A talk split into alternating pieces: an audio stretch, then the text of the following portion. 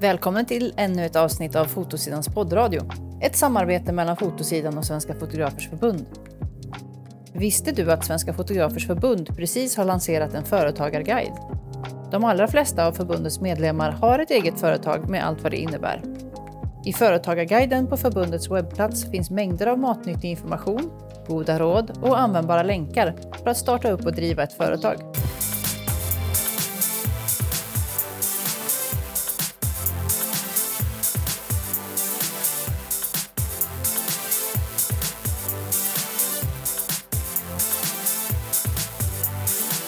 Hej och välkommen till ytterligare ett avsnitt av Fotosidan poddradio. Idag ska vi prata om video och färghantering. Två svåra grejer. Vi har eh, Mats Andrén här. Hej Mats! Hej Sara! Du är ju här för att du kan väldigt mycket om video. Ja, jag hoppas, jag, jag börjar kunna, mig, kunna väldigt mycket om video. Jag har ju det senaste året ansträngt mig och försökt lära mig mycket om det. Mm. Och du är också väldigt duktig på att lära ut.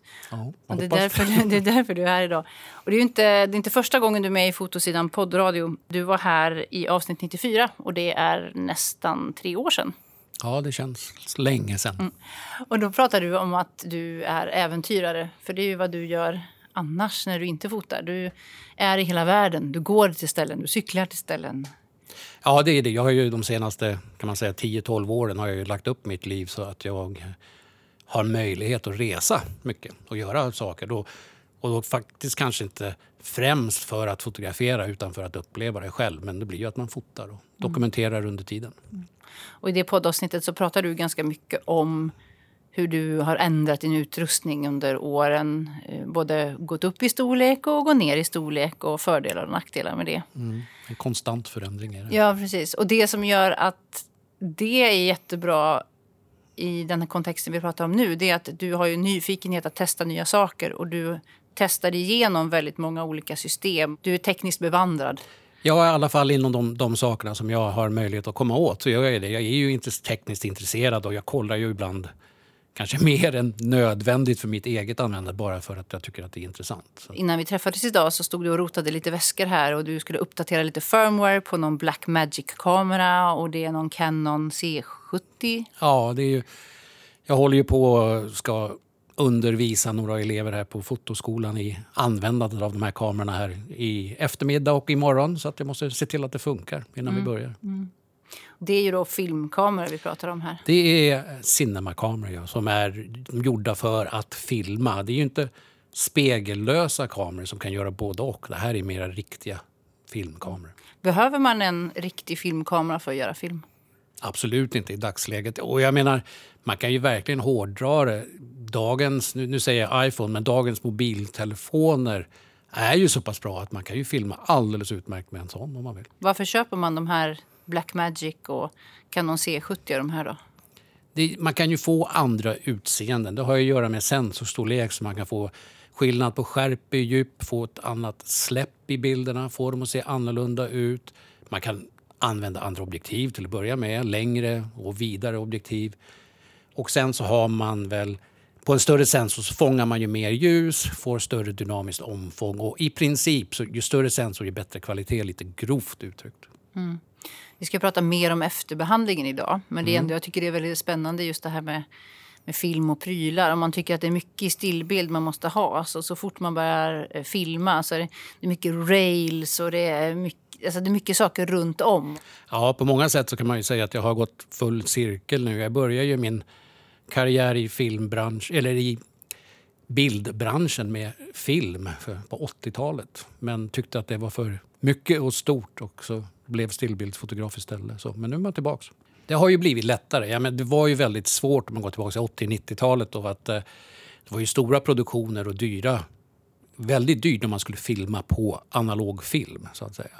Nu går det ju faktiskt att göra och experimentera som en one man band på ett helt annat sätt än den någonsin har gjort tidigare. Så det är ju mera ja, möjligt helt enkelt nu än det mm. någonsin har varit tidigare. Det kräver ju fortfarande en hel del engagemang och kunskap. Men, så mm. det är mm. inte nödvändigtvis lätt, men det är i alla fall möjligt. Det är just den här kunskapsbiten som vi ska, jag tänkte att vi skulle försöka bygga lite på idag. Mm. För eh, du, du har ju bakgrund i stillbild och du har gjort den resan som många av stillbildsfotograferna nu har gjort då, och tagit sig in i film. Och vissa har ju känt sig tvingade att gå till film när man ja. upptäckt att ens uppdragsgivare förväntar sig rörligt material också. Och andra har väl av lust liksom gått in och börjat köra rörligt för att man känner att man har en dragning dit. Men det som jag upplevde när jag gick till film var ju att när jag väl hade lärt mig allting jag behövde veta om färgrymder och format och allting som har med efterbehandling att göra på stillbild och skulle gå till film, ja, då blev det etter värre. Det är mycket mer det kom nya filformat, det kom nya kodex. Färg, man pratar inte om färg på samma sätt. Och sen när man gör klippningen och ska göra färgställningen då ser det inte likadant ut. Eller man använder inte samma metoder, inte ens samma tänk. Så att jag tänkte att vi skulle prata lite grann om det. Om hur man ska tänka egentligen. Ja, för det är ju faktiskt så att det är, en, det är otroligt lika på många sätt och vis. Men det är andra färgrymder och andra arbetsmetoder och andra verktyg att jobba med. Men man har ju en enorm fördel om man kommer som stillbildsfotograf och kanske kan Photoshop och färger och allting. Allt det man kan inom det fältet kan man sedan applicera eh, när man jobbar med rörlig bild. Så man har ju en enorm fördel när man kommer den vägen. Så att, eh, men det är mycket som är annorlunda, det är, eller mm. känns annorlunda framförallt. Eller hur? Um, men vad är det som skiljer, alltså färghanteringen, om vi eh, går in på det först. Vad är det som skiljer i färghantering från stillbild till video? Eh, det som känns mest är att man, måste, man har en annan arbetsfärgrymd. Och det kanske är någonting man inte reflekterar på först, beroende lite på hur mycket man kan om färghantering genom stillbild. Har man en gång satt upp sitt system och kanske jobbar med sina stillbilder i Adobe RGB, förutom när man kanske ska leverera till webben när man gör dem i sRGB, så har man ju det systemet rätt så etablerat och klart. Eh, är man lite mer avancerad kanske man smykar saker för att de ska printas eller någonting. Men det är ändå ett, ett rätt så stabilt arbetsflöde. Men i film så ska vi jobba i en annan färgrymd och våra skärmar måste vara kalibrerade till den färgrymden. Och eh, ja, det blir mer information som man måste hålla reda på, man måste ändra, man måste ställa in sina saker rätt när man jobbar med det. helt mm. Vad, vad, behöver man för skärm och hur ska den ställas in ens? Alltså grundläget är ju då, alltså många börjar ju utan, även när man jobbar med stillbild, jag menar grundläget är att många jobbar med på sin iMac eller sin, sin bärbara eller någonting och inte har en kalibrerbar skärm. Och det är ju, det är ju fel ja. på alla sätt och vis för, på, på, för allting.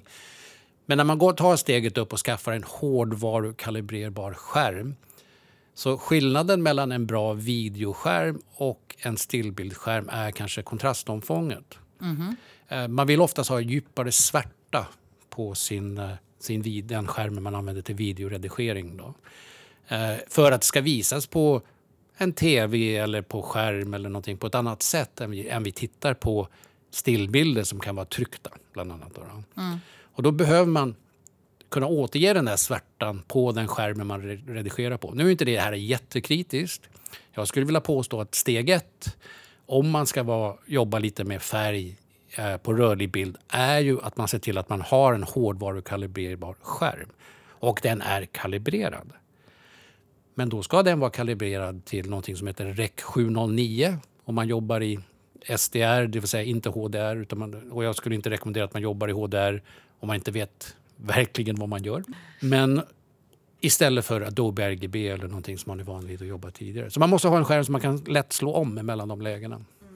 Och eh, det kan man ju om man kör några av eh, ASO-modellerna. Då ja. har man ju, kan man ju ha flera parallella lägen som man snabbt kan switcha över. Så man behöver inte kalibrera om varje gång man byter mellan stillbild och video till exempel. Nej, och det är de skärmarna som jag kanske har mest erfarenhet med och har jobbat med. Och de har ju dessutom en skärm som heter X på slutet som faktiskt är, har en djupare svärta som är lite mer lämplig för, för videoredigering. Då. Så ska man, har man inte köpt den, vet att man vill jobba mer med rörlig bild så kanske man ska ta det lilla extra steget upp för att köpa en av de där X-varianterna. Den här REC 709 då, jag läste någonstans att, då, att det är mot, videons motsvarighet till sRGB. Det vill säga en ganska liten färgrymd men användbar. Stämmer alldeles utmärkt och det är det man är. Det är där man är. Liksom, så att säga. Så att, och det är ju, naturligt om du tänker efter. Eh, sRGB har ju kommit av att det är den färgrymden som ryms på de flesta eh, mobila enheter och, och eh, tv-apparater och så vidare man tittar på. Mm. Och då är ju även för rörligt måste vi ha en färgrymd som är lik den. Det är, man kan, om man fuskar, om man ska riktigt fuska, man kan, kan man redigera i sRGB och det ser okej okay ut. Men det, de är inte riktigt li, 100% lika. Nej. De har en annan gamma va? Ja, Ja, och det där... Oj, nu, nu, nu som, gick vi för djupt. Okej, vi, flyt, uh, vi flyter upp igen uh, en uh, våning. Ja, men jag kan säga att det finns gamma 2.2 eh, som vi brukar använda i stillbild. Mm. Men i, om man ska redigera för tv så brukar man eh, redigera i gamma 2.4 som skiljer lite grann. Mm. Mm. Det är så mycket. Det finns små, små hål, mm. rabbit holes som man kan falla ner i här känner jag. Som kan bli väldigt djupgående. Mm, precis. Men du, när man har en sån här skärm då och byter mellan olika, då dyker en annan sak upp som heter BT 2020. Vad är det då? Det är en HDR-färgrymd. Mm. Det finns någonting som, ibland kan det stå BT709 också. Men det är alltså REC 709 och BT 709. De är same same. Mm. Men eh, BT 2020 det är en HDR-färgrymd. Och tyvärr är det, är det så, om man inte har filmat material i HDR och man inte har en skärm som kan visa materialet i HDR när man ska redigera det så tycker jag man ska avstå från det. Mm. Hålla sig borta från det. Ja. Så för de allra, allra flesta så räcker det att sitta och jobba i REC 709 med andra ord? Jag tror man börjar där och sen när man lär sig mer och skaffar utrustning som klarar av mer så kommer man kanske automatiskt upp till de här HDR-färgrymda, REC 2020 och alla de andra, det finns flera andra. Då. Eh, men man börjar inte där. Och då börjar man komma upp till den nivån. Då bör man nästan veta vad man gör när man börjar hålla på. Med. Den här kontrasten då, hur hög kontrast ska en skärm kunna visa? Eh, det är ju det som skiljer HDR mot vanlig en HDR-skärm börjar. Alltså, och det är det som är problemet, att en HDR-skärm som ska klassas som en riktig HDR-skärm måste klara av 1 till 1000 i kontrast. Mm. Och det gör inte de flesta bildbehandlingsskärmarna. Eller nästan inga gör det. Mm. De som... De, Eizo gör några skärmar som nästan klarar av det. Kommer upp i 600-700 någonstans tror jag. Mm. Till 1 i kontrast. Och de kan man med hjälp av den programvara som finns där i den, simulera HDR och komma rätt så långt. Mm. Men det är inte riktig HDR. Det är det inte. Nej. De här riktiga HDR-skärmarna som Acer har, de, de går ju på många, ja. mycket pengar, över 50 000. Ja, det, det blir väldigt dyrt. Och, och inom färgställning, eh, tidigare har det varit väldigt, väldigt dyrt att ha skärmar som är kalibrerade och klarar av allting. Även för SDR, alltså vanlig färgomfång. Mm. Men eh, nu med en ny programvara som har kommit och nya möjligheter så börjar det bli lättare att få det där att funka någorlunda mm. för vem som helst. För referens då när vi, när vi jobbar för tryck och så, då, sitter, då siktar man ju på en kontrast runt 1 350 1 till 400 någonstans. Ja, under 400 helst. Alltså. Ja. 333 där någonstans. Det är ju för att ett, ett papper som man trycker på Skillnaden mellan det vitaste vita på pappret och svart på pappret kan ju aldrig bli så stort. Mm. Medans en skärm som visar en bild på ett helt annat sätt kan ha betydligt större omfång. Mm. Men om man kollar på skärmar som finns i handeln då, säg att jag skulle springa ner på stan här och gå in på någon av de stora kedjorna. Då ser man ju det här HDR överallt. Eh, och det är så här, åh det här är en HDR-skärm, det här är en HDR-skärm. Vad, vad menar de då, då tror du? Ja, jag undrar om de själva vet riktigt Nej. det. Men jag, jag har ju själv nu eh, experimenterat under det senaste året och använder, använder faktiskt en OLED-tv som monitor. Bara för att den har ett större kontrastomfång. Och ska enligt tillverkaren kunna visa HDR någorlunda. Mm. Och den kan man få för betydligt billigare än man kan en riktig skärm. Så att mm. säga. Men det går inte att kalibrera va? på samma jo, sätt? Jo, fast det är omständigt. Det går. Eh, men man måste köpa speciell programvara. Och, eller den, den tvn jag har köpt går. Man mm. måste vara lite om sig kring så vilken man... Så springer man ner på stan och köper sig en... Nej, inte en... vilken som helst. För det, den måste kunna spara i princip en profil lokalt inne i sitt eget operativsystem. Ja. Liksom. Och, och, det, finns, har, det finns några LG-skärmar som klarar av det och jag har en av dem. Mm. Nej, men jag, det är väl annars det vanligaste när jag, när jag pratar med elever och så som säger så här att men var ska jag köpa den där dyra den där dyra skärmen eh, eftersom den där skärmen som jag köpte på Mediamarkt den kan minsann mycket större än den du har här. Ja, men frågan är om de kan det. Nej, precis. det vet vi ju Det själva det. när man väl kopplar upp det till sin dator och använder. Du har ju testat många skärmar. Du vet ju att det är en skillnad på återgivning och jämnhet och, och allt. Det är så mycket som skiljer och eh, oftast, inte jämt kanske, men oftast får man ju faktiskt det man betalar för. Vi har ju bitdjup också som Ja. vi måste prata om att, att även om en skärm då tänker sig, tänker sig eller säger sig kunna visa hela Adobe RGB till exempel så är det ju liksom hur många toner i, inom Adobe RGB kan den visa då? Alltså själva upplösningen av färgen. Liksom. Ja, och sen är det, beror ju lite på din dator också. Ditt grafikkort, klarar den av 10 bitar även om din skärm gör det? Så det, måste, liksom, det är bo, många små steg som måste stämma för att det ska vara bra. Så att säga. Nu lyfter vi på många jobbiga stenar här Ja. så kommer det upp nya monster från dem. Ja. Men då måste jag också, innan vi går vidare till själva resten, när det gäller skärmen, upplösningen då.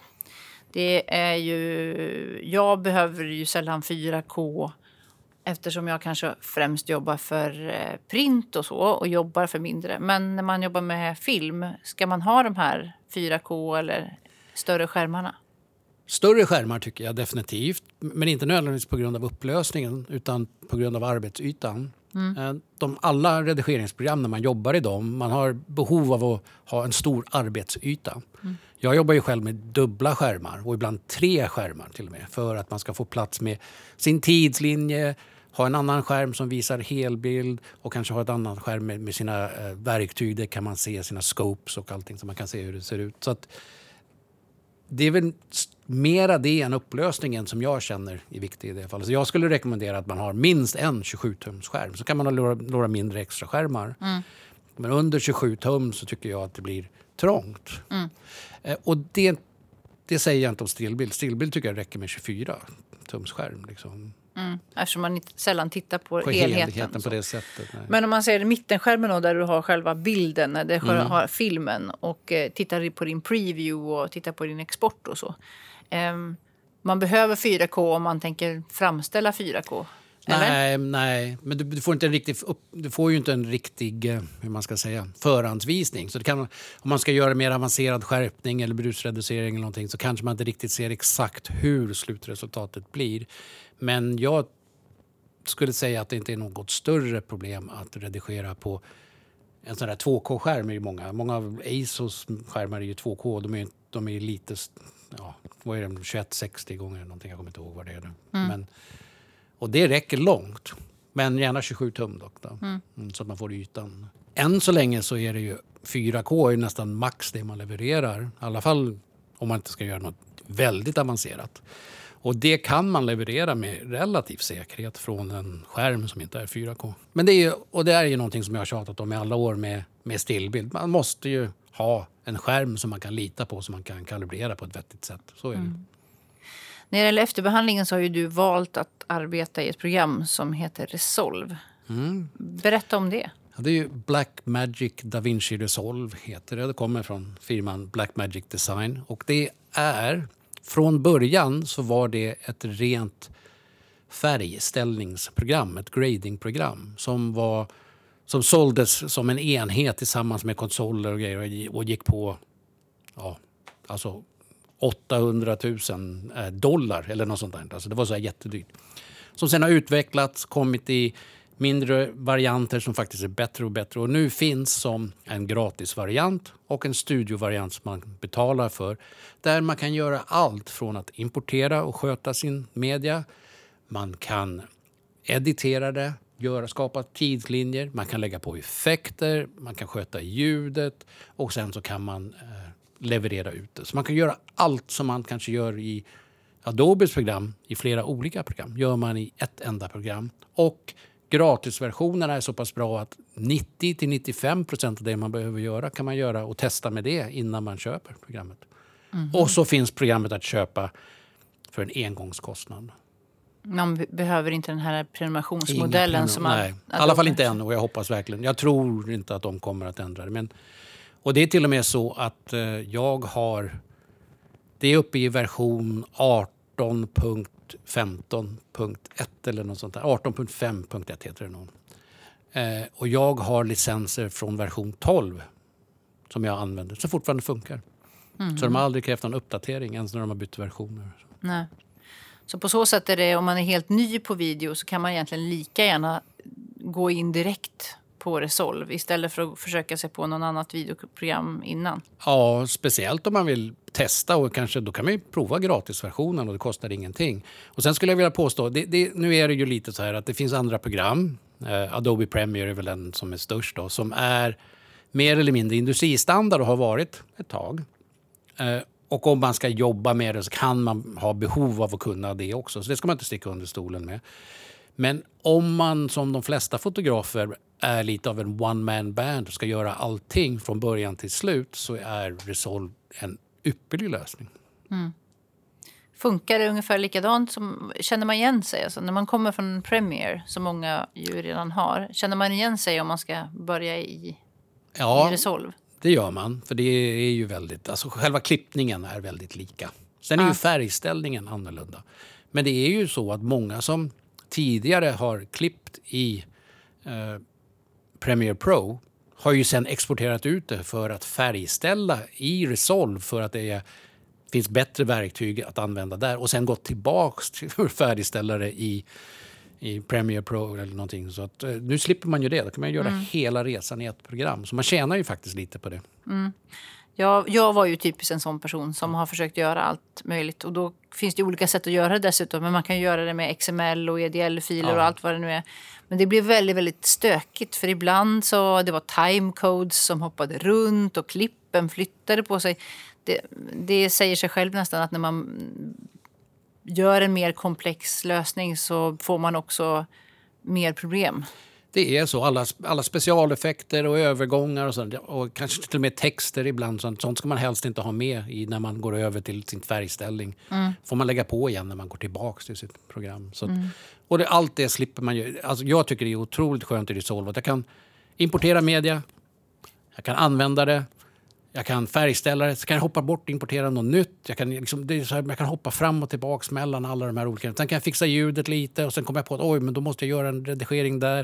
Då kan jag gå tillbaka och redigera. Och det handlar bara om att, att klicka på olika flikar och hoppa mellan de olika delarna av programmet. Det funkar klockrent. Ja, det är ju som att det finns olika ja, flikar, som du säger, Ja. olika moduler. Att man Olika är, moduler, man är liksom i intaget Ja. och sen så är man i...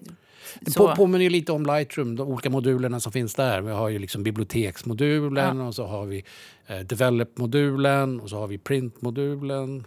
Mm. Så det blir lite olika, så, och maps som finns då. Men, och det är precis det sättet, lätt att klicka emellan och allting man gör följer med hela tiden till Mm. nästa. Också att det finns något som heter Fusion i, Mm. i Resolve som jag inte tror finns i gratisversionen. Men, Jo, då, det Eh. finns. Och du och kan jag göra jättemycket i gratisversionen dessutom. och det ska jämföras med After Effects. Det då. är, det är After Effects. Fusion var ju från början en separat program som Blackmagic köpte in och har byggt in i Resolve. Men det är ett effektsprogram. Och man, nu är inte jag så jättebra på Fusion och, och eh, After Effects. Jag kan kanske inte göra en direkt jämförelse men ja, man kan göra det mesta man kan göra i, det, i Man kan animera saker och Ja. man kan Ja. lägga på. Jag har använt Fusion för att göra green screen till exempel. Ja. Filma green screen är otroligt lätt i, i Resolve att, att få den att räkna ut det där. Och du behöver inte ens gå till Fusion för att göra det. Det finns, eh, många, effekt, många av effekterna kan man lägga på redan i edit-fliken. Så du kan göra green screen redan där. Du behöver inte ens lära dig Fusion för att göra mycket av det där. Det är otroligt kraftfullt. Mm. Men jag tycker också att de första gångerna jag har varit inne i Resolve så det är ju väldigt mycket ett avancerat program. Man blir nästan lite överväldigad när man kommer in för det finns så mycket att trycka på. Det är ju tyvärr så, men, men det är ju precis som Photoshop. För det finns så hemskt mycket, och det finns ännu mer i Resolve skulle jag vilja påstå, än i Photoshop. Och första gången man går in i Photoshop och inte vet vilka verktyg man ska använda eller i vilken ordning man ska göra saker så kan det bli väldigt komplicerat. Och Resolve lider ju lite av det. Eh, jämfört med, med andra program som kanske från Apple som vi är gjorda för att det ska vara snabbt och smidigt att jobba med. Då. Men de har ju gjort lite saker för att göra det lättare. De har bland annat en extra flik eh, som, är, som inte heter Edit utan heter Cut. Och den är skapad för att det ska gå snabbt och smidigt att klippa. Så man kan börja med att klippa i den och sen om man behöver några större finesser kan man gå till en av de andra flikarna. Så alltså det, det finns lättare sätt att jobba i programmet men det är ett komplicerat program onekligen. Mm, mm. Och en av, de här, eh, en av de här flikarna i Resolve, den heter ju Color. Och det är där som allting med färg hanterar. Innan det så klipper man. Eh, och när vi kommer in i Color-fliken, det finns ju väldigt många sätt att göra det. Och på ett sätt är det väldigt svårt att prata om det här i en podd. För vi, har ju, vi, vi kan inte titta på programmet, du kan inte förklara exakt hur du gör. Men vad är det som händer på Color-fliken och hur skiljer det sig från att jobba med stillbild? Egentligen skiljer det sig inte alls. Eh, för vad du gör är att du färgställer. Du, du bearbetar ju RGB-värdena på, de, på pixlarna i nu den rörliga bilden istället för stillbilden. Eh, på olika sätt. Och i colorfliken finns det en mängd olika verktyg. Ungefär mm. som i Photoshop. Det finns hur mycket som helst man kan göra. Och man kan göra flera saker på olika sätt för att få samma resultat. Så på många sätt så skulle jag väl säga att Color är Photoshop för rörlig bild på något sätt.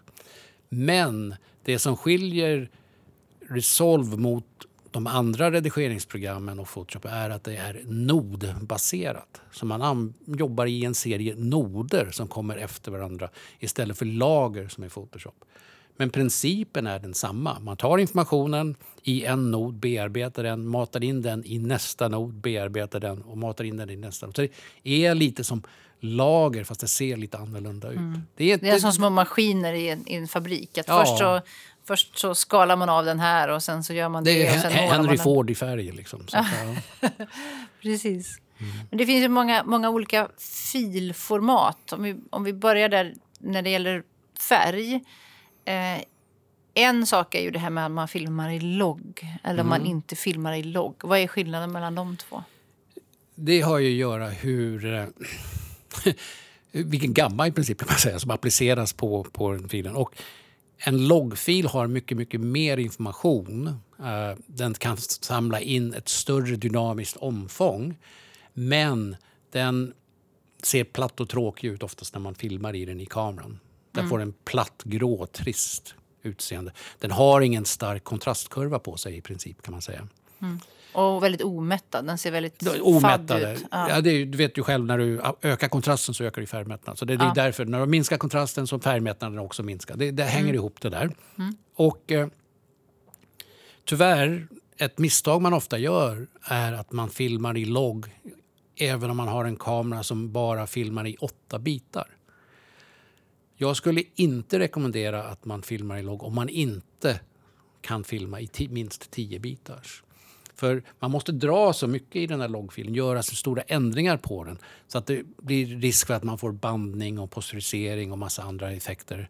Mm. Eh, så då har man en kamera som bara har 8 bitars läge i sin filmläge så rekommenderar jag att man väljer en profil som är närmre slutresultatet så man inte behöver dra i filen så mycket. Mm.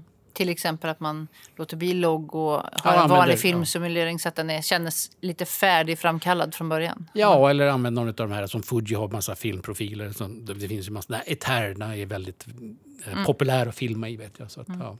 Men man kanske inte börjar, sin första film man gör kanske man inte börjar i logg?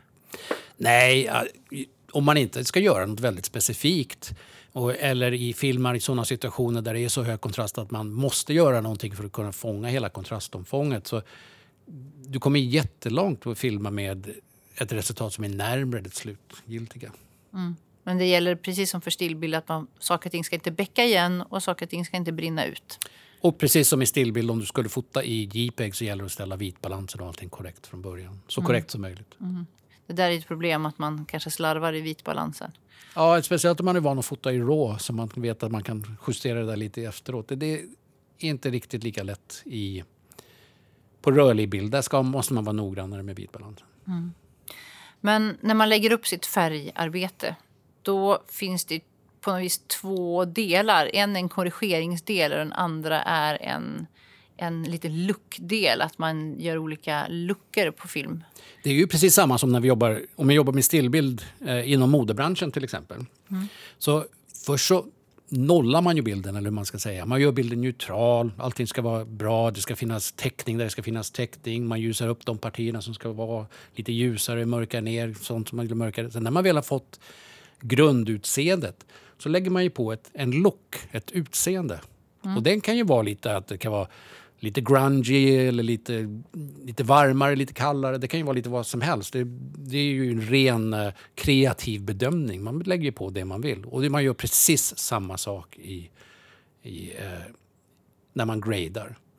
Först så gäller det att nolla allting och sen så lägger man på en look på det på slutet. Mm.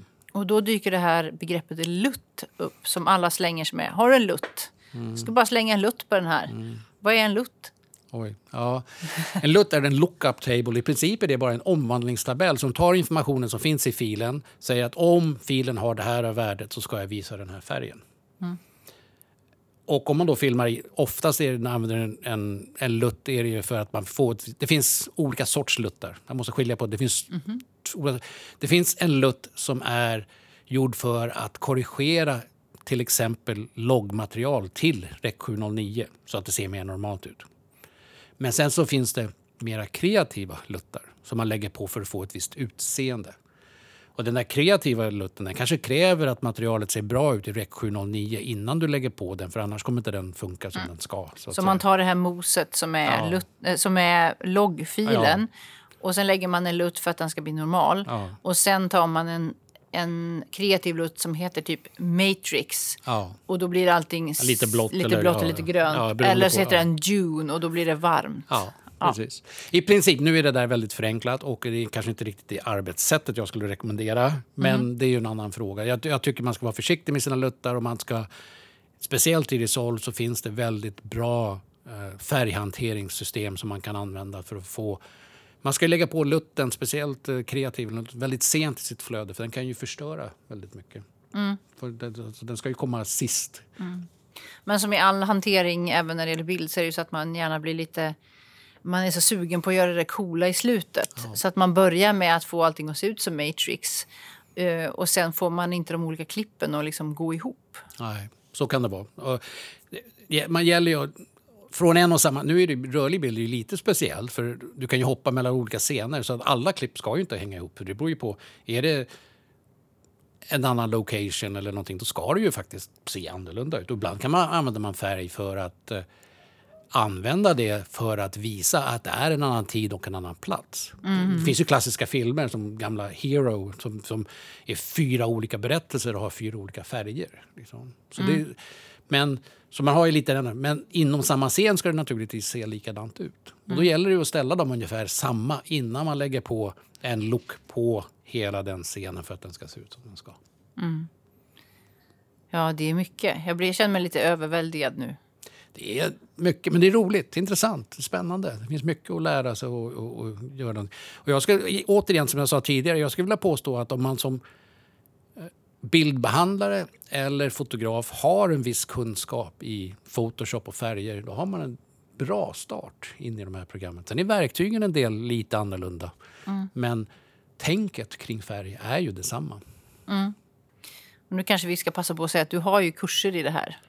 Dels ja. har du en Youtube-kanal, men du har också kurser. Ja, det har jag. Eh, nu snart, när det, när, jag kommer inte ens ihåg vilket datum det var. 9 till 10 september ja, tror jag det är. Precis. Så i samarbete med Fotosidan och Fotoskolan så kör vi en lite mer avancerad Resolve-kurs som egentligen är tänkt för sådana personer som vill byta till Resolve som har jobbat med andra redigeringsprogram och vill få en bra start i hur de ska börja jobba med sitt arbetsflöde och speciellt sin färghantering i Resolve för att det ska funka. Och information om den finns på fotosidan. Man kan kolla. Mm. Det är en två dagars kurs då? Två dagars kurs, en, en eh, lördag söndag. Ja. Och då sitter alla i en sal och får sitta och greja själva och du är Vi med? sitter i eh, Fotoskolans lokaler och vi jobbar med ACE, kalibrerade ACE-skärmar och eh, Mac Studio-datorer. Och all utrustning som fin behövs finns på plats för att man ska kunna testa. Mm. Och sen får man gå hem och försöka själv då när man är, är klar med precis. Ja, det är toppen. Jag är lite sugen själv. Det måste mm. jag ju du är säga. välkommen. Egentligen kanske jag ska fråga, hur lärde du dig det här från början? Allting du vet. Blackmagic har eh, böcker och kurser som man kan ladda ner från deras hemsida. Gratis? Som, gratis, faktiskt. Och med material som man kan testa, träna på. Mm. Så det var lite så jag började. Men sen har jag tittat mycket på Youtube. Mm. så är det. Ja. Har, du, har du några favorit-Youtube-kanaler som du kollar på? Det finns otroligt mycket. Och Det finns många väldigt, väldigt bra. Men jag tänkte, för att göra det lite enkelt så tog jag bara tre stycken som kanske är lite annorlunda som jag tycker kan vara värda att titta på. Och den första är en som heter Mr Alex Tech. Och den är jättebra. Den har många grundläggande saker, men den har många tips och tricks. Recept, hur du ska göra så här. Och sen gör han dessutom några gratis verktyg man kan ladda ner för, för att få titlar och övergångar och så där. Det var lite spännande. Så den är rätt så bra. Sen har vi en som heter Team 2 Films som är väldigt pedagogisk. Det de visar där är lugnt och sansat och de förklarar verkligen vad det är man gör. Och de har en, en mängd olika filmer med olika sätt och de brukar vara uppdaterade när det kommer nya saker. Så den är väldigt bra. Och den tredje som är faktiskt väldigt avancerad så finns det en rediger eller en färgställare som heter Cullen Kelly. Mm. Och där, den går in väldigt, väldigt djupt på färgställning framför allt. Då. Och den, men det är väl den bästa avancerade resursen jag har hittat. Då. Och det ligger öppet på Youtube också? Ja, allt det, här, inte... allt det här ligger öppet på Youtube så man kan man hitta. Det är inga problem. Och så får man väl kanske titta lite på det i den ordning man känner att man kan ta till sig det. Mm. Allt det här och den flesta informationen som finns på internet är ju naturligtvis då på engelska. Därför har jag börjat skapa en kanal som heter Resolve på svenska. Där jag försöker ge tips och tricks och har börjat göra en grundkurs i Resolve fast på svenska. Mm. Programmet är ju på engelska, men själva kursen är... Nu har det inte hänt så mycket på den kanalen under sommaren, vi har varit lite ledig. Men det kommer att komma väldigt mycket mer på den kanalen här under hösten. Mm. Jag har redan rekommenderat den till en, en äldre kompis, släkting som helt enkelt har svårt med engelskan. Ja. Och också tycker att det har gått liksom lite fort.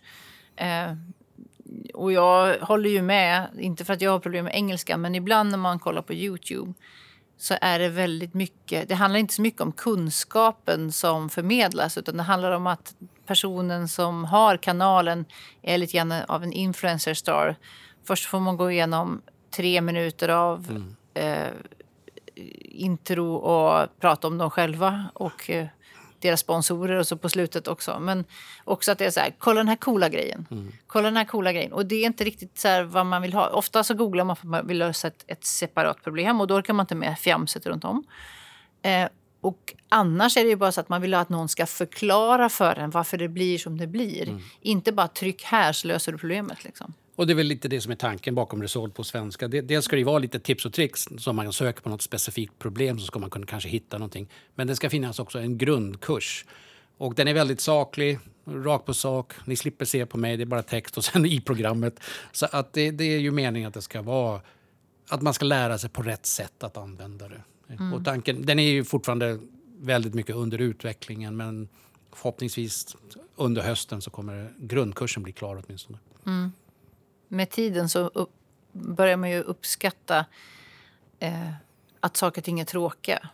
Ja, det här är ju inte, det här är inte alls för att marknadsföra mig eller mitt filmande eller fotograferande eller någonting. Det här är ju rent för att dela med mig av kunskap. Det är bara det det handlar om. Ja, ja jag tycker det är jätteskönt. Ehm, det är så mycket på nätet som handlar om att värdera information numera. Jag, jag upplever det när jag undervisar i Photoshop och, och sådär också. att eh, Man får ju ofta lära om många elever för att de har lärt sig någonting snabbt på nätet och så stämmer inte det. Utan, eller det är ett specialfall. Det, det är eh. lite det jag är lite ska vi säga, allergisk mot är det här receptlärandet som, som mm. lätt blir på Youtube. Och jag förstår det. Många av grejerna jag själv kommer att producera på Youtube blir så. Det blir ett recept för hur man gör någonting. Men det är viktigt att förstå varför man gör det och hur det påverkar bilden. Om man lär sig de sakerna, hur det funkar, så kan man ofta hitta på andra sätt att göra samma sak. Man ska liksom förstå funktionen, inte bara få ja, om jag har en sån här bild ska jag göra det här och här i den här ordningen, då blir det bra. Det är, det är inte riktigt det man vill lära ut. Nej, och dessutom att det material man själv har är inte det materialet som används i det klippet och då blir det inte samma resultat. Jag vet inte hur många friläggningsgrejer jag har tittat på som inte funkar när man använder sina egna. Tillbaka in i techsnacket då. Ehm, det här med färg profiler och sånt. Om jag står och filmar med min kamera, jag ska ställa in min kamera, just nu filmar jag med Fuji, eh, då kan jag välja massa saker. Jag kan välja bitrate, mm.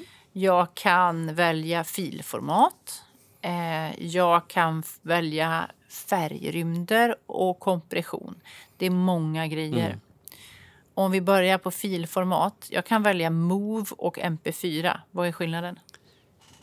Egentligen är de här filformaten det är inte riktigt samma som det här med stillbild. Filformaten är egentligen bara vad man kallar för en wrapper, en innehållare i, i en MOV eller en PFF-fil. kan innehålla olika saker. Mm -hmm. Bland annat olika, uh, olika kompressioner och grejer. Så det är inte så jätteviktigt. Det brukar mm vara som man har sagt här att ah, kör, jobbar du med uh, PC så brukar man ha MP4 och, och Movie mera Mac. Liksom. Mm -hmm. Men uh, jag, jag bara ställer in MOV. That's it. Ja finns inte så mycket, det finns inte så enormt stor skillnad på dem. Det beror mer på hur resten ställs in. Sen kan det vara så med vissa kameror att du inte kan göra vissa inställningar med de olika... Om du väljer MP4 så kanske du inte kan få den högsta eh, bitdjupet till exempel. Nej. Då får man ju kolla först det, det kanske. Då. Mm. När man väl då, om vi säger då, då har vi ställt in den på Move. Eh, och eh, då kan man välja saker, till exempel då står det H264, mm. det står H265. Ja. Vad är det? Det är eh, kompressionssystemet. Mm -hmm.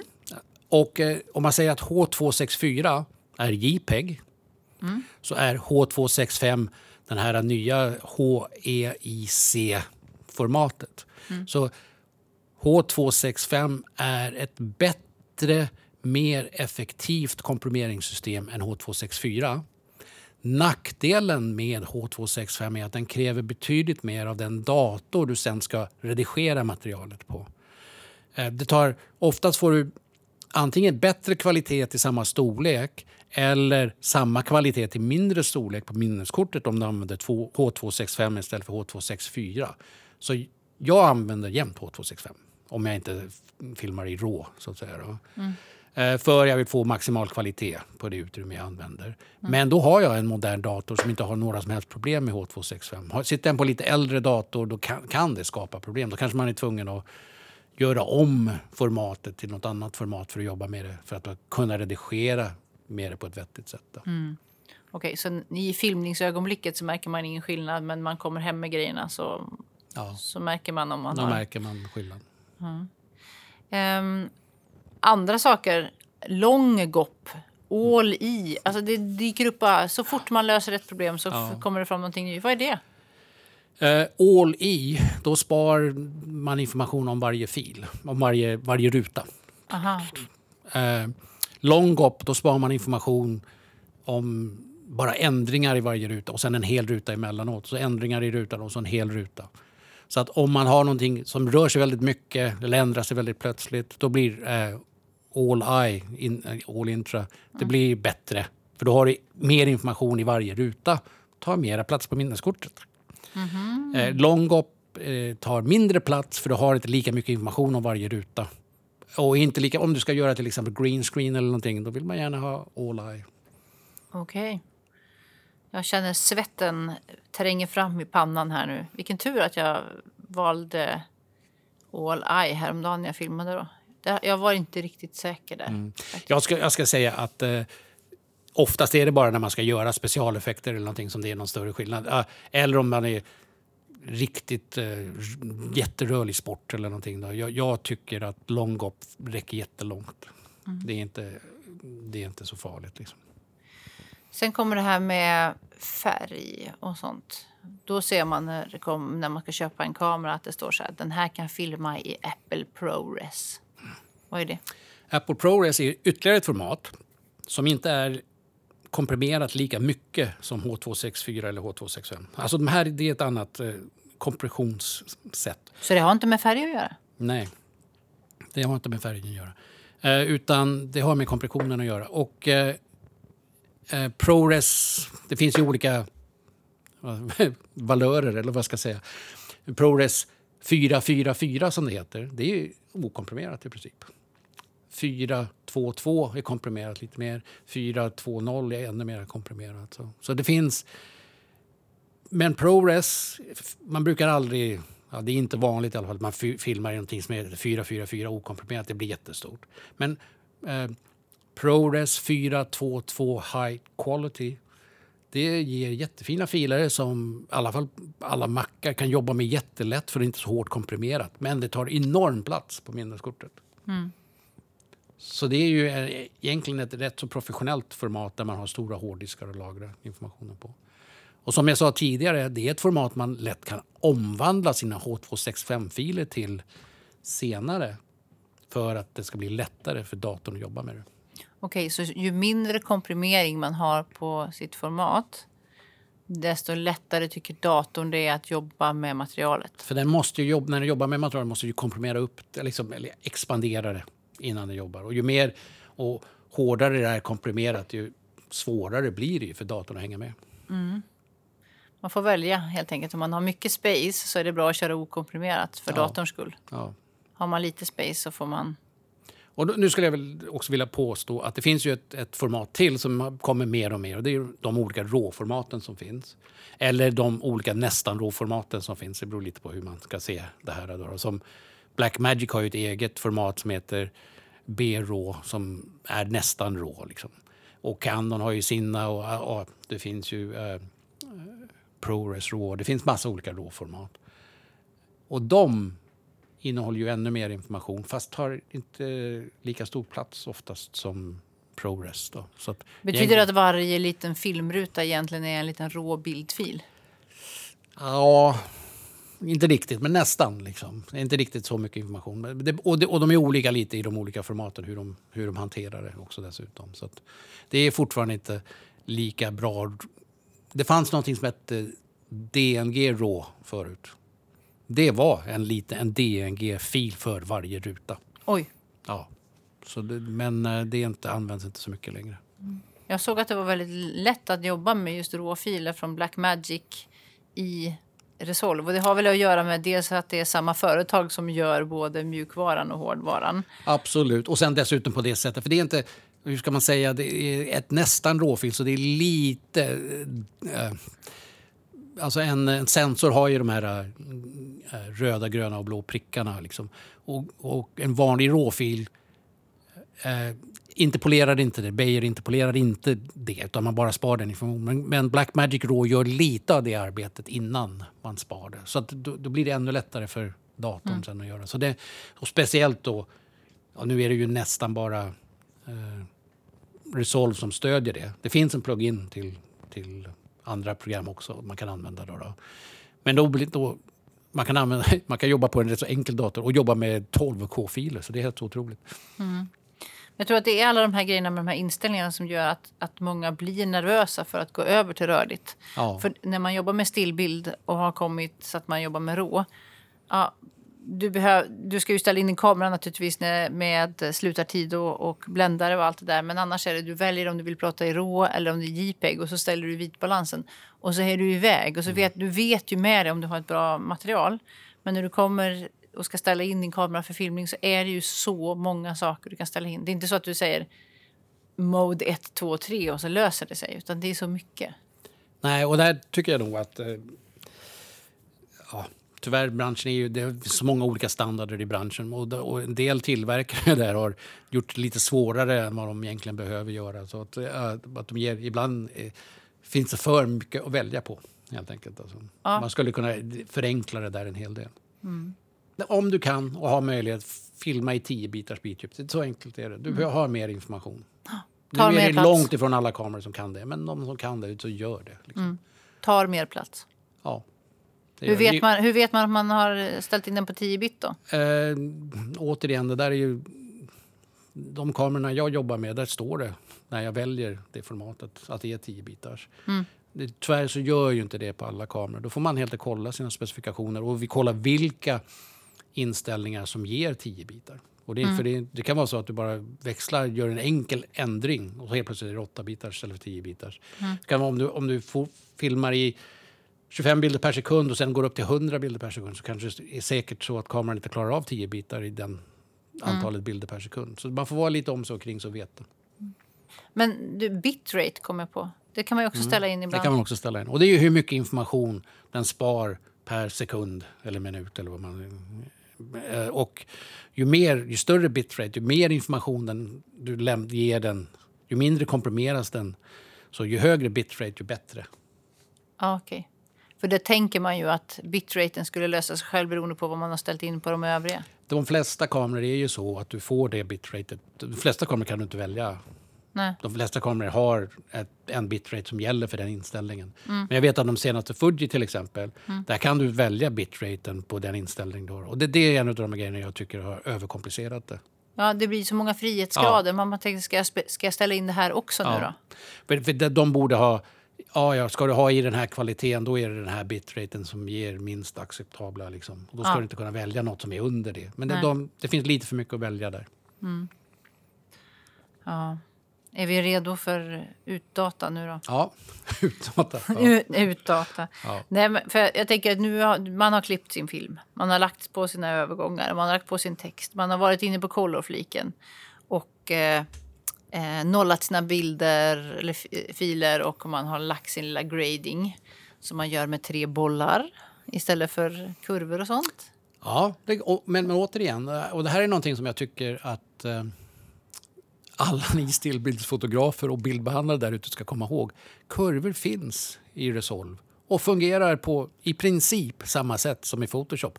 Så ni kan ta med er bildbehandlings och färgkunskap och använda kurvor istället för de här bollarna. De här bollarna är jättebra om man har ett, ett sån, sån panel med dem på.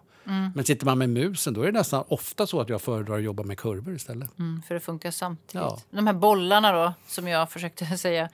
För de som inte, vi har ju inte bild, vi har inte Nej, bildradio nu, men nej. på den här panelen, om man har den här hårdvarupanelen till DaVinci Resolve, Ja. så har man helt enkelt tre rullkulor. Man har till rullkulor med, som det dessutom sitter en kontroll utanför också. Och de som jobbar professionellt med det säger att det är helt underbart att sitta, för man kan sitta och göra små ändringar på olika delar av bilden samtidigt. Och det är väldigt, väldigt lätt att få ett snyggt resultat. Och när man jobbar med musen i programmet istället för den här panelen så blir det inte riktigt lika lätt. Nej, man kan väl säga att det känns lite mer som ett hantverksmässigt sätt att, att tänka. Absolut. Att, eftersom man har många, ja, må, många gra, grejer på gång samtidigt. Samtidigt, Man ja. kan liksom ljusa upp Ja, där samtidigt ja. som man lägger in blått där. Man Ja. gör det ena med vänsterhanden och det andra med högerhanden och så bara sköter det sig. Precis, och det, och det är ju naturligtvis måste man ju vänja sig vid de här verktygen när man använder de här panelerna. Men det är ju ett bättre sätt. Att, för men sådana här paneler är ju dyra. Det är ju ingenting man skaffar sig om man inte ska jobba professionellt med det. Och så kan man väl säga att det ha- handlar väldigt mycket om hastighet. Att man kan, kan trycka igenom mycket material på en kort tid. Men man Det- behöver inte köpa en sån panel för att och göra... absolut inte. Absolut inte. Jag till och med skulle inte rekommendera att man gjorde det. Man ska lägga pengarna på annat långt innan man kommer dit. Som en bra skärm till exempel. Ja, eller hur? Ja. Eh, Men sånt här får man ju lära sig när man går den här kursen du har. Absolut. Så att man förstår vad de här bollarna gör egentligen. Ja. Men för oss andra som tycker att bollar är jobbigt sätt att tänka så går vi in på kurvan och så är vi cool. Ja, har ni den kunskapen med kurvor, ta med er den. Den funkar, alltså, den funkar precis lika bra. Och det är inte så att det är sämre kvalitet för att ni använder kurvor. Snarare tvärtom. Jag kan tycka att jag får bättre kontroll med kurvverktyget ibland än jag får med att använda de här andra eh, kontrollerna. Så att säga. Speciellt om man har lärt sig. Och, Ja, om man har lärt sig på, på rätt sätt. för det finns ju också mycket ord. Så, Ja. så fort man byter så helt plötsligt är det så här gamma och lift och Ja. sånt som inte alls säger någonting för en stillbildsfotograf. Nej, gammal lift gain som inte alls stämmer med det vi är vana vid. Liksom. Så, Nej, det är som att man är eller ett lift annat... gamma gain är det väl. Ja, men, ja. Man är ett annat, eh, ett annat universum känns det som när man kommer in. Det är lite irriterande det där att man helt plötsligt ska behöva byta eh, uttryck för samma sak. Men så är det. Då är vi äntligen framme i, ut, i utdelen. Så här, man, sista fliken är ju, har en liten Deliver heter den. ja, deliver och ser ut som en liten raket. Ja, precis. Ja. Vad gör man på raketen? Det är ju nu vi ska eh, rendera ut vår färdiga film. Hittills nu har vi då jobbat med, med materialet men det har inte hänt någonting. Allt, allt som vi har gjort hittills, i Resolve i alla fall, jag hänvisar mest till det nu då, är ju eh, information om vad som ska göras för att få den färdiga filmen att se ut så som vår förhandsvisning visar. Sen man lägger den här, man bestämmer i vilket filformat det ska vara, eh, hur många, ja, alltså, man bestämmer allting. Vad det ska heta, vad det ska hamna, vilket filformat det ska vara, hur, hur många bits per sekund det ska vara i och allting. Då, då och vilken upplösning det ska vara i. Och så lägger man den i en kö och sen så trycker man på render. Då kommer den att skapa filmen. Då mm. gör den allt det här. Den sparar ner den slutliga, ja, den slutliga resultatet. utan... Eh, det som att göra en bild utan lager i ett precis. leveransformat. Fast man gör färdiga leveransformatet, mm. precis. Den färdiga JPEGen helt enkelt blir det mm. Mm. Men då blir man lite stressad för att det är ju mycket man måste välja där också. Det är precis samma och det är ju samma, det är nästan samma val som när man när man filmar. För faktum är att H264 från början var ju ett leveransformat, inte som sen har blivit ett format man dessutom filmar i. Då. Mm. Så oftast är det H264 eller H265 som man levererar i. Om man inte ska leverera det vidare till någon annan som ska göra något annat med, då kanske man levererar som ProRes. Som i, som i stillbild, att man ska det ut på webben och det är färdigt, då kan man leverera en 8-bitars JPEG. Ska det till eh, någon annan som ska jobba vidare med det, då är det en 16-bitars TIFF kanske. Då. Mm. Ibland i vissa program så finns det ju någon slags lista med förval. Så här, Youtube. Ja. Så kan man välja Youtube och så trycker man på save och sen så gör den det är optimerat mm. för det. Och den har, all, den har en, eh, en hel del sådana förinställningar klara i Resolve. Det finns. Mm. Eh, men annars så måste man ju själv då bestämma till exempel bitrate. Nu kommer ju mm. bitraten tillbaka. Mm. Eh, också vilken eh, vilken container man ska ha. Om man ska ha en MP4-container ja. eller en Move till exempel. Um, men någonting som jag vet många har problem med det är att det som kommer ut inte stämmer med det man tror sig ha gjort. Mm. Eh, nu vet jag inte hur det är med på Resolve, men i Premiere har man det program, problemet ganska ofta. Att man, mm. att man renderar ut sin film och sen när man tittar på den efteråt är den plötsligt har den lite eh, sämre kontrast eller att mm. färgerna mm. inte är så punchiga. Vad är det som har hänt då? Eh, det är ofta, inte jämt, men det är ofta ett problem med det programmet som man använder för att titta på filen med. Så att då ska man titta på ett, med, på ett annat program så skulle det se rätt ut. Ja, det är ju också så här, för det här måste vi prata om. För dels så är det så att beroende på vilken skärm folk tittar på resultatet. så det är ju en sak. Det är ju ja. en sak. Men det är ju ett problem som vi som jobbar med stillbild har haft länge. Att ja. Eh, tittar du på mobilen ser det ut på ett sätt och på en skärm. Och det kan man ju köpa tänker jag, för det förstår man.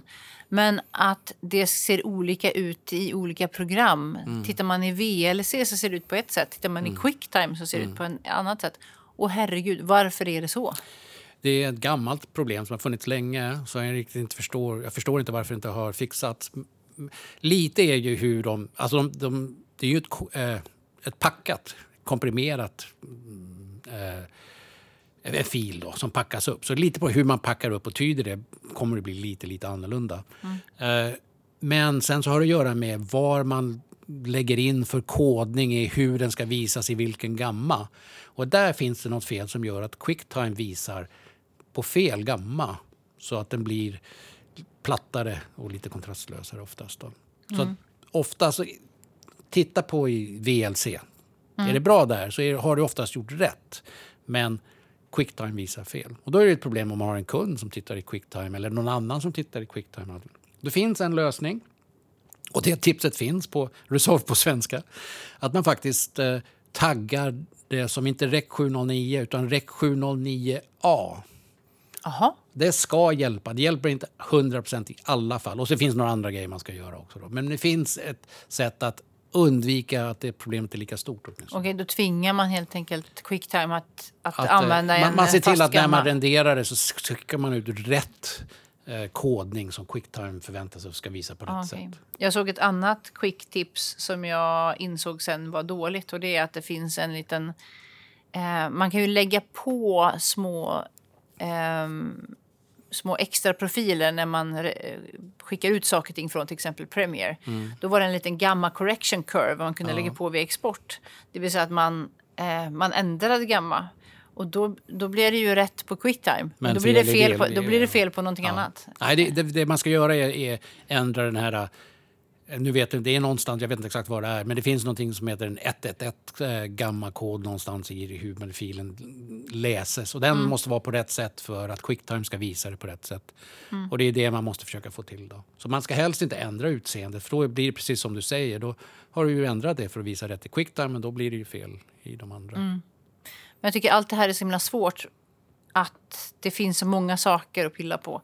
Och så kan det bli rätt ett tag och så kommer nästa kund och säger men nu ser det ju skit ut hos mig. Men de, de gångerna som jag pratar med människor som jobbar i branschen, de jobbar kanske för tv till exempel. Tv har ju väldigt tydliga krav på materialet som lämnas till dem, att det ska vara kodat på ett visst sätt och sådär. Eller om man jobbar med filmstudios och sånt, då har ju de redan upparbetade sätt. Att de levererar alltid på samma sätt. Många av de som jobbar professionellt de reflekterar inte ens över att det finns olika val för de gör som de alltid har gjort för Ja, det de- blir ja, alltid bra. Det är en standard. De, ofta ska du leverera till Netflix eller till någon, någon BBC eller någonting. De har ju vissa standarder som det ska vara. Det ska vara inom vissa områden, det ska vara på det här sättet, det ska vara liksom i den färgrymden och, och då ska det ju stämma. Men någonting som jag inte berörde förut, så det blev, skulle ha gått ännu djupare med bildskärmar. Eh, I den nivån av leverans, då jobbar man eh, med bildskärmarna på ett lite annat sätt. Då har man ett speciellt kort som tar en ren videosignal som inte påverkas av operativsystemet eller grafikkortet och matar den direkt till en skärm som är hårdvarukalibrerad. Då, då får du inte de problem. Då vet du att ditt är rätt. Så att säga. Nu blev det väldigt Ja. trångt i mitt huvud. Men det är, det är ytterligare ett steg och innan man kommer till det steget både på grund av vad det kostar och på grund av vad man måste veta för att göra det, då har man ju hållit på ett tag. Liksom. Det är ingenting jag rekommenderar för en, någon som ska börja eller en som ja, levererar till Youtube eller något sånt. Och det här är nu nästa steg när du ska leverera till TV eller till Netflix eller någonting. Då kanske man måste ta det steget för att det var helt korrekt. Eh, Så som jag jobbar med nu eh, och när det gäller film, då är det så att det, där det finns mest behov av små, små filmer nu, det är sociala, medier. Ja. Det är väldigt många företag som säger så här, kan du göra den här lilla filmen på vår lilla produkt och sånt. Ehm, och det är ju som ett det är ett ganska litet universum, men det är ett stort med tanke på att det är någonting som vi alla konsumerar. Att man, det ska upp på Instagram, det ska in på TikTok, det ska liksom eh, ut på Youtube ja. och sånt. Hur ska man tänka då? Ja, men då, då behöver det inte gå så långt som jag sa nu. Så att säga. Då räcker det med och, återigen en, en hårdvarukalibrerbar skärm så du kollar som är inställd till REC 709 och, och det är ändå det som kommer funka på de flesta eh, ja, de flesta sätten du tittar och dina kunder kommer att titta på det. Sen brukar jag jämt se till att jag tittar både på min iPhone och min iPad eh, hur det ser ut innan jag levererar ut det. För det är ju, eller, eller om, nu har inte jag en Android, men om man hade en sån så skulle man ju på den plattan eller någonting. För att dubbelkolla att det, och är det ofta, då är det ofta så att det kanske inte är perfekt som jag är på min kalibrerade skärm, men det är tillräckligt bra. Och det, det är det man måste acceptera. Ibland är det ju så att man vet ju inte att någonting är dåligt för att man har, förrän man har jämfört det med någonting annat. annat. Nej, precis. Men det är faktiskt det som de flesta... Alltså jag känner jättemånga som jobbar med film som inte ens är medvetna om att de behöver en speciell skärm eller att de behöver... De tänker inte, de bara kör. Ja. Vilket jag ibland är avundsjuk på för eh, då vet man inte om hur många saker som kan gå fel. Nej. Då kanske man sitter på någon laptop och levererar film som ska gå någonstans och de är lyckligt ovetande och de säger ju alltid det. "Nej, men Jag kör ut lite grann på telefonen och så bara på plattan och ser det bra ut så kör jag. Det, och det, och, hur ska jag säga, det är ju ingenting jag rekommenderar.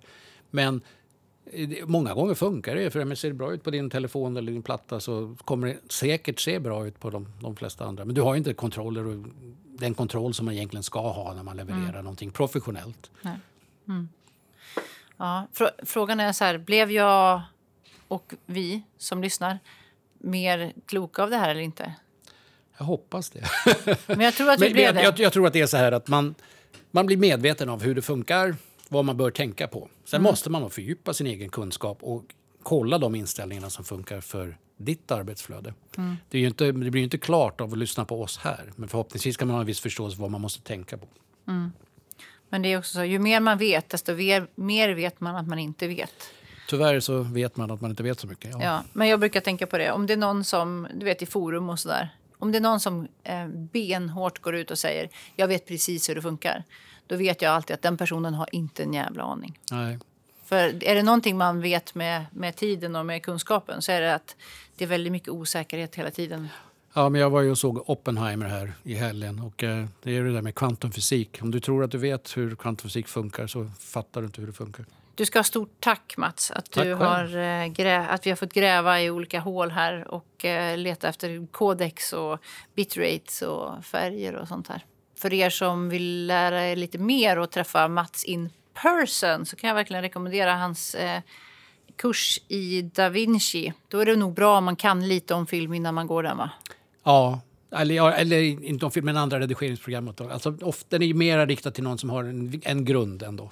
Ja, så om man aldrig eh, rört ett filmmaterial nej, förut, det, nej, då, då, kanske då blir det nog, går, går nog lite för snabbt fram på två dagar. Men då kan man ju titta på Resolve på svenska och göra grundkursen där först. Eller hur? Och inte minst Da Vincis egen kurs är faktiskt jättebra. Absolut, de har jättebra material. Och inte bara i grundredigering, de har i färg och de har i fusion och de har i fairlight, vilket är ljuddelen. Ja. Så det är mycket, mycket bra information där. Jag tycker att det är en så himla fin grej. De har valt att släppa så mycket kunskap och sitt program gratis Ja. för att alla ska kunna lära upp sig på.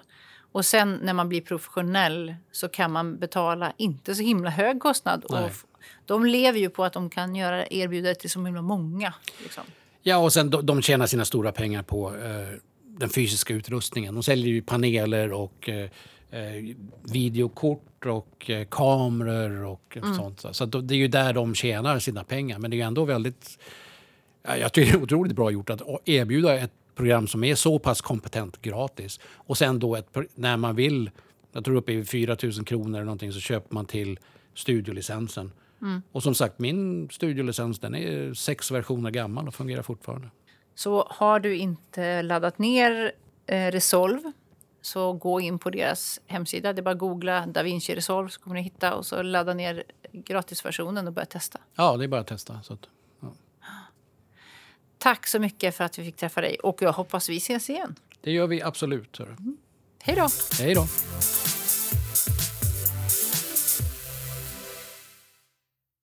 Det här avsnittet var ett samarbete mellan Fotosidan och Svenska Fotografers Förbund. Visste du att du som medlem får marknadens bästa fotografförsäkring hos Gebert? Juridisk hjälp kring upphovsrätt, avtalsrätt, hyres och fastighetsrätt, bolagsrätt, skattefrågor, offentlig upphandling, varumärken, blufffakturor. Ja, du hör, det finns ju massor att få hjälp med. Och prissättning. Att prissätta sina tjänster kan vara svårt och det hjälper Svenska Fotografers Förbund till med. Dessutom får du en fin medlemstidning fyra gånger per år. Vi hörs snart igen med nya spännande röster från fotovärlden.